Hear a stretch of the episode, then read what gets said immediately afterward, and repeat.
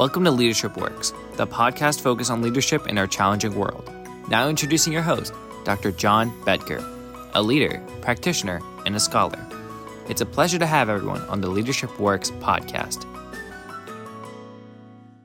Welcome, everyone. Thanks so much for tuning in to the Leadership Works podcast. I'm your host, Dr. John Bedker. It is my pleasure to be with you today. Today's episode is a sequel, a follow up to an earlier podcast on gun violence. It's been two weeks since that last podcast on gun violence. Certainly was hopeful that steps would be taken. I would have much to report from a leadership perspective, what leaders had done to try to address this gun culture, gun crisis in the United States. But unfortunately, I have no such legislation or progress to report.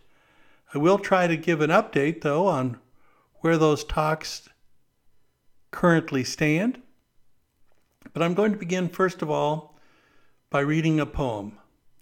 A poem by Amanda Gorman. Now, that name may ring a bell.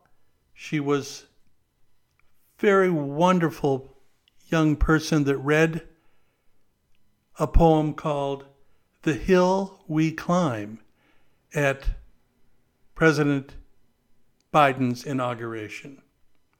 Well, now, following the many gun violence events in our country, she's written a hymn entitled A Hymn for the Hurting. She wrote it on May 27th of this year, 2022, and I'm going to read it for you now. A Hymn for the Hurting by Amanda Gorman. Everything hurts. Our hearts shadowed and strange, minds made muddied and mute. We carry tragedy, terrifying and true, and yet none of it is new. We knew it as home, as horror, as heritage. Even our children cannot be children, cannot be. Everything hurts. It's a hard time to be alive, and even harder to stay that way. We're burdened to live out these days while at the same time blessed to outlive them. This alarm is how we know we must be altered, that we must differ or die, that we must triumph or try. Thus, while hate cannot be terminated, it can be transformed into a love that lets us live. May we not just grieve, but give. May we not just ache, but act. May our signed right to bear arms never blind our sight from shared harm. May we choose our children over chaos. May another innocent never be lost. Maybe everything hurts our hearts shadowed and strange, but only when everything hurts may everything change. Again, the poem by Amanda Gorman. So let me start by giving the update of where things are. Well, we're in the talking phase, supposedly. Talking is good hopefully talking can lead us somewhere. Because as we know, the perspective of leadership, what this podcast is all about, and I think is so critical for our nation, is to do the right thing. The ultimate definition of leadership do the right thing. Well, here are some of the details currently being discussed. We're not in a time or position to sit down and convert these principles yet to text that can be agreed upon, text that could be voted on, text that could be brought to the House and the Senate and passed. We don't know when, and we don't know if that day will come. But here are some of the details of what is being discussed. The proposal clarifies the definition of a federally licensed firearms dealer. Well, that means it's going to try to crack down on criminals who illegally evade the licensing. Next, it penalizes straw purchasing. Again, another crackdown on criminals who might illegally try to straw purchase and then traffic guns. This legislative proposal supports state crisis intervention orders, which is to say, it's going to provide resources to states to create and administer laws that would help ensure that these deadly weapons are kept out of the hands of people whom a court had determined to be a danger to themselves or a danger to others. The talk includes an investment in children and family, particularly in mental health services. The proposed legislation actually gives a large investment to increase access to mental health and to suicide prevention programs. Also provides protections for victims of domestic violence. If you were a person convicted of domestic violence or a person who had a restraining order issued, you would be included in the National Instant Criminal Background Check System. Now, you might think that that's something that already existed, but it does not. So, that was included in the current proposals. There's also funding for school based mental health and support services. So there'll be an investment in these programs to, in schools, expand the mental health and support. Early identification, some intervention programs, and some services that might wrap the home and the school together, which would be a good thing. There's funding for school safety resources. It's another investment in programs to help institute safety measures in and around primary and secondary schools and try to support these prevention efforts. Training for both staff and personnel in the school, also for students. Telehealth programs to increase access again to mental behavioral health via telehealth, meaning online, internet. So these proposals are not certainly bad. One could certainly offer they're good, they're important, they may be critical steps going forward. But notice in what I have just said are the talking points, the proposals at the current time. Again, nothing passed, nothing advanced. We haven't gotten to a text yet of a law or legislation. These are just talking points. It's where we are, and I want to give that update, certainly to be fair and complete. There are discussions going on, and these are the topics of the discussions. But what's not there? automatic weapons, not even a topic of discussion. Large capacity magazines, not even a topic of discussion. You would think something as simple and straightforward as universal background checks, not even on the table, not even a discussion. Now, these are things that most Americans, the majority of Americans, and in case of universal background checks, a substantial amount of Americans support. But these legislators don't even have them on the table to discuss. Too much, too far, too aggressive.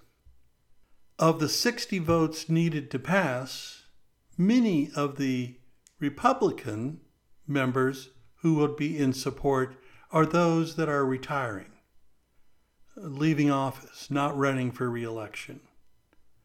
So it's a bit of a departing gift rather than a statement of advocacy for these proposals.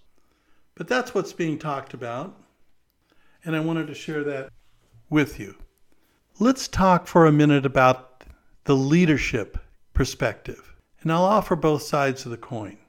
Is it best to do something rather than to do nothing regarding gun violence? Well, the sort of reasonable, logical would be well, certainly, if we could get make some steps forward, some steps in the right direction, might reduce gun violence, might address somehow, in some small way, the gun culture. Certainly, if it could affect mass shootings, wouldn't those be good things? Well, the simple answer from a leadership perspective certainly would be yes. Improvement. You know, in management classes, we often talk about continuous improvement. We start and we make the improvement, and then over time, we improve it more and more and more. We continuously improve, continuous improvement programs. Talk about that in business school. Many of you live it in your leadership journeys, how to get better. Isn't that small step a step in getting better and better and better over time? There's a good case for that. But unfortunately, there's also a comma, but. And, and sadly, we have to deal with that as well. And, and you, as leaders, have to deal with that as well. What if the action you take as a leader actually backfires?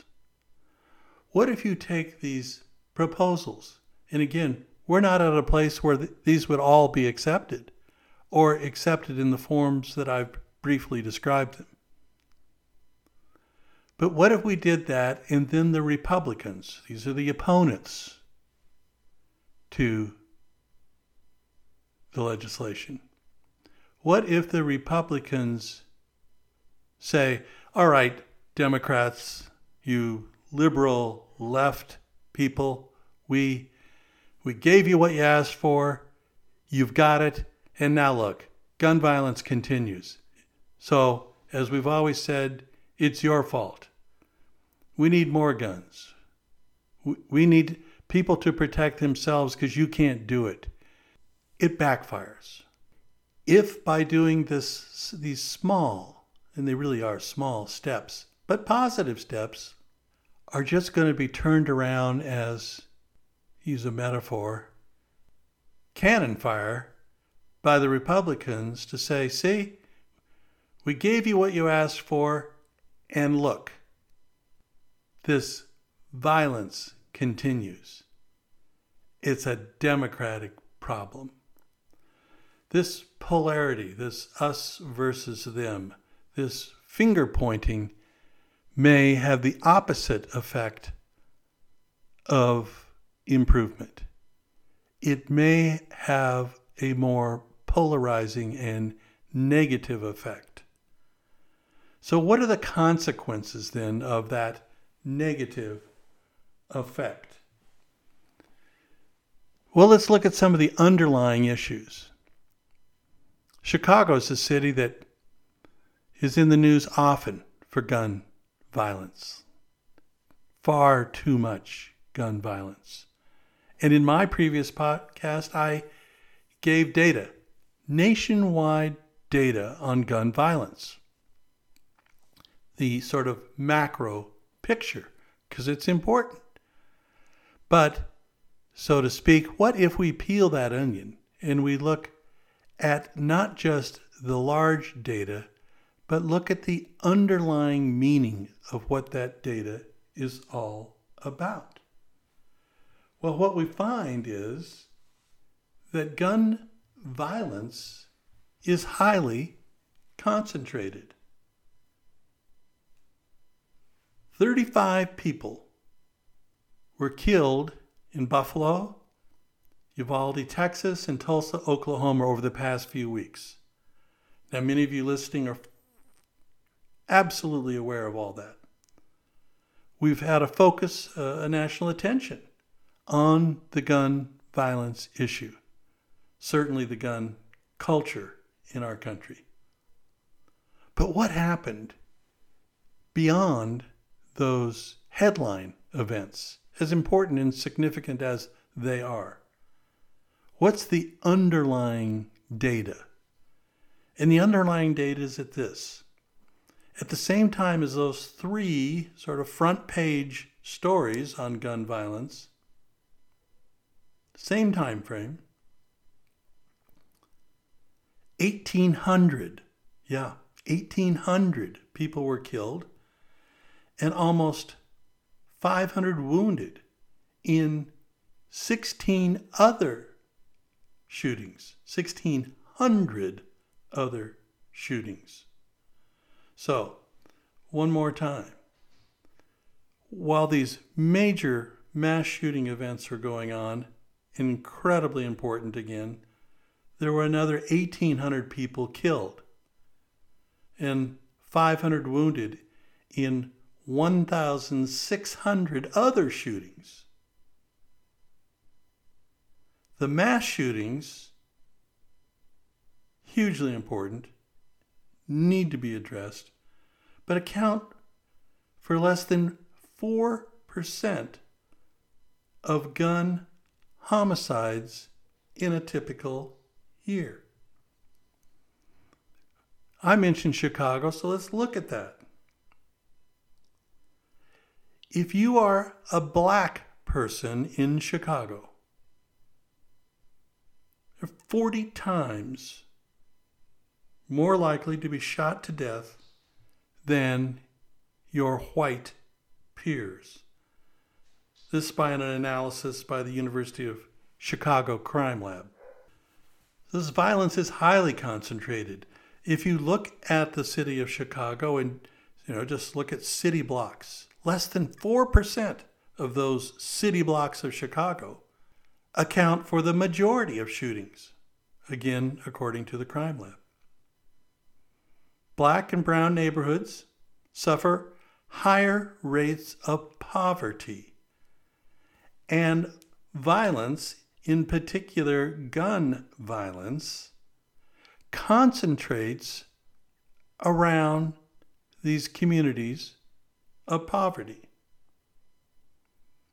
So, as I started with, while these numbers are reported, and I've done so myself through the national lens, national data, the reality on the ground is that only a small slice of the population, and typically poor, black, and brown communities, suffer disproportionately high incidence of gun violence. Two very different worlds. So let's look recently here at Memorial Day weekend in Chicago. 51 people were shot over Memorial Day weekend in Chicago. That's a five year high. Almost all, almost all of those victims, though, were on the city's south and west sides, which are mostly black and brown. So, the macro data, the national data, that lens that we see reported, and I've certainly reported, absolutely accurate.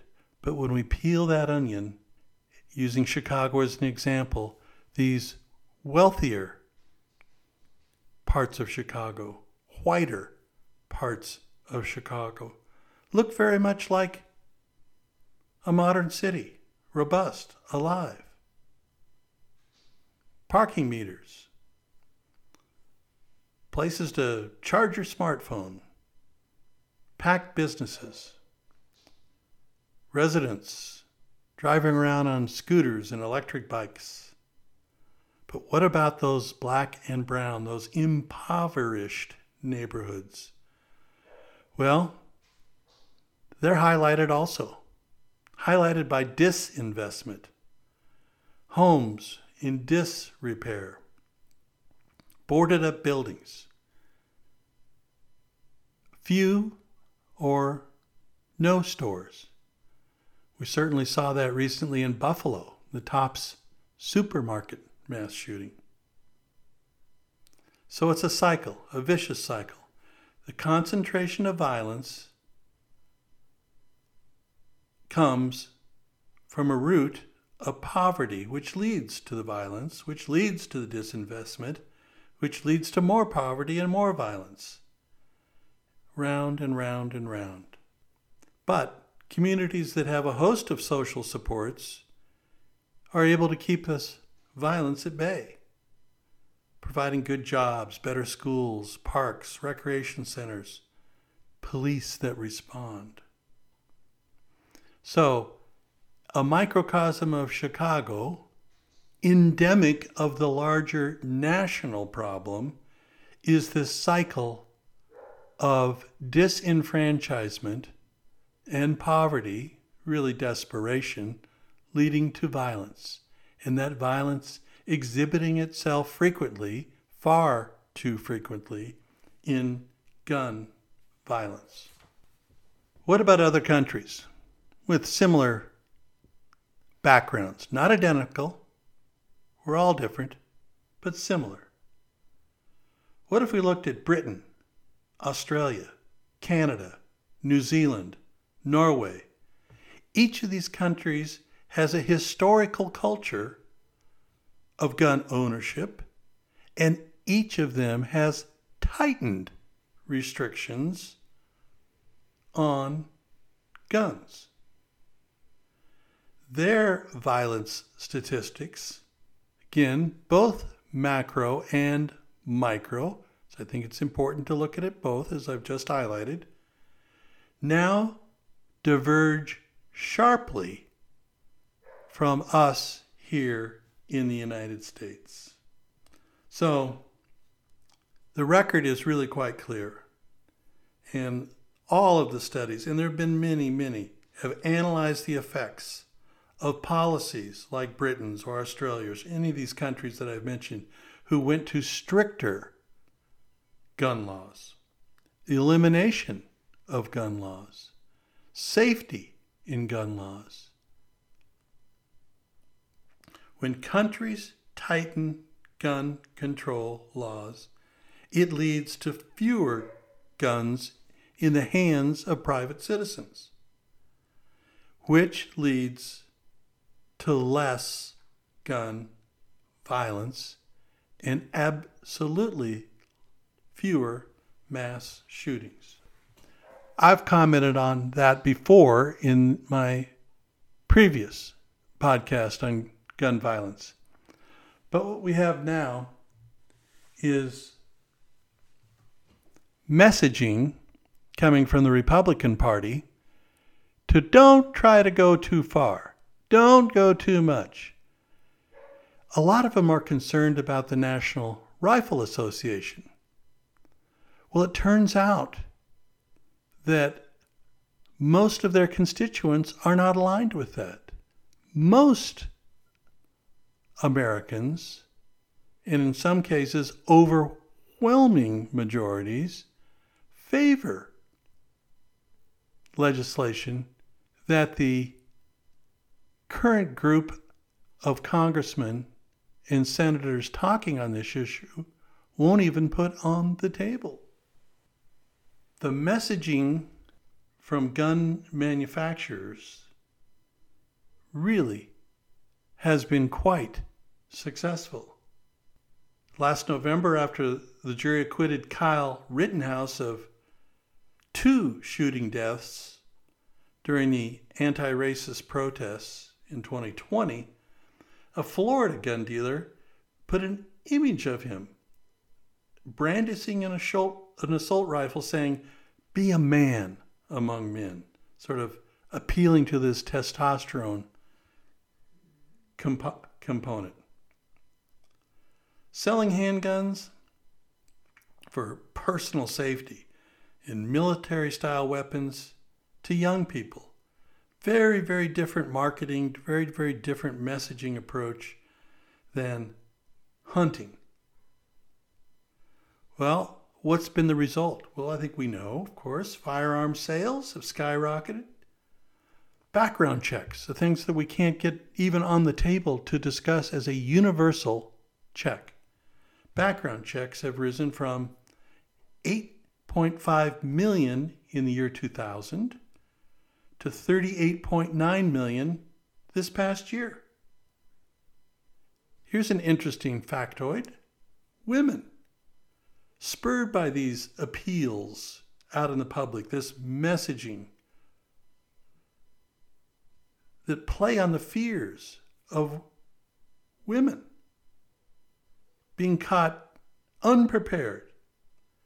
Women are now the fastest growing segment of gun buyers. Wow. Well, the bottom line is people feel that their self esteem is being attacked, that, that they have a lack of trust in others, that there's a fear of losing control. All of the messaging surrounding this, this appeal of fear, threat, has been hugely successful. Well, I'll end this by saying that there's a number of people that could be actors. Certainly, I've touched on the people discussing the current legislation, the House and the Senate, but they need to act. They need to act in a meaningful way, and the current discussions haven't even led to text, let alone legislation. And there's already overtures by the Republicans saying, don't be too aggressive, don't overreach or you won't even get this a threat of their own. Well, what about other groups? Certainly, the Council on Foreign Relations has done a, a recent uh, piece, which I think has been really quite helpful, talking about there's the title of the article, it was in a webinar the changing landscape of terrorism in the United States just have to use that word. It's who we are, it's our identity. It talks about the role of extremism and supremism. Talks about white supremism. Talks about Western supremism. Talks about Christian supremism. Goes on and on about what faith groups, faith leaders are doing to advance extremism, white extremism, Christian and evangelical extremism in our country. Well packaged, well messaged, but very purposeful there is a theory called replacement theory, where these groups are trying to intimate that migrants coming in are here to replace you. People of color, people of other faiths, Islam, Muslims coming into the country are here with purpose and intent, which is absolutely not the case. So, this disinformation and misinformation often from the pulpit, from our faith leaders, church leaders. And of course, again, I'll refer to an earlier series uh, of the Leadership Works podcast where I talked about the institutional leadership failures of the Catholic Church, detailing just what I'm describing misinformation, disinformation, principles, values, tenets that are not consistent with the Catholic Church. Certainly, similar events are now going on with the Baptist Church most recently, trying to get a slate of leaders with an agenda that's conforming to the political right, Republican point of view about white supremacy, about Christian supremacy, about why we can't allow others to be a part of our country because they're just coming here to take us, to replace us, and to enslave us. These are deep seated, deep rooted, calculated. And you say, oh no, they're not doing that. Well, I think I've shared in my earlier podcasts how the Catholic Church does this routinely, talking about abortion as an example. Holy cow, not consistent with Catholic values. But yet they do it. So, this supremism from religious leaders, faith leaders, another key actually to this issue of gun violence. We need to stand up and say no, but they have not. All right. Many, many ways to affect change. I mentioned faith leaders here at the end, a key and important component to addressing gun violence, the gun culture, and certainly mass shootings in the United States. Supremism has no place. And faith leaders need to stand up to that. Congressmen and senators need to stand up to addressing what their constituents support. Not just dipping a toe and hoping that that will solve things, or dipping a toe in hopes that then the Republicans can turn around and blame Democrats because gun violence will persist. This is a crisis in the United States. There is a gun culture crisis. Leaders and leadership must play a key role. Ladies and gentlemen, thank you so much for tuning in. I appreciate it very much. Take care.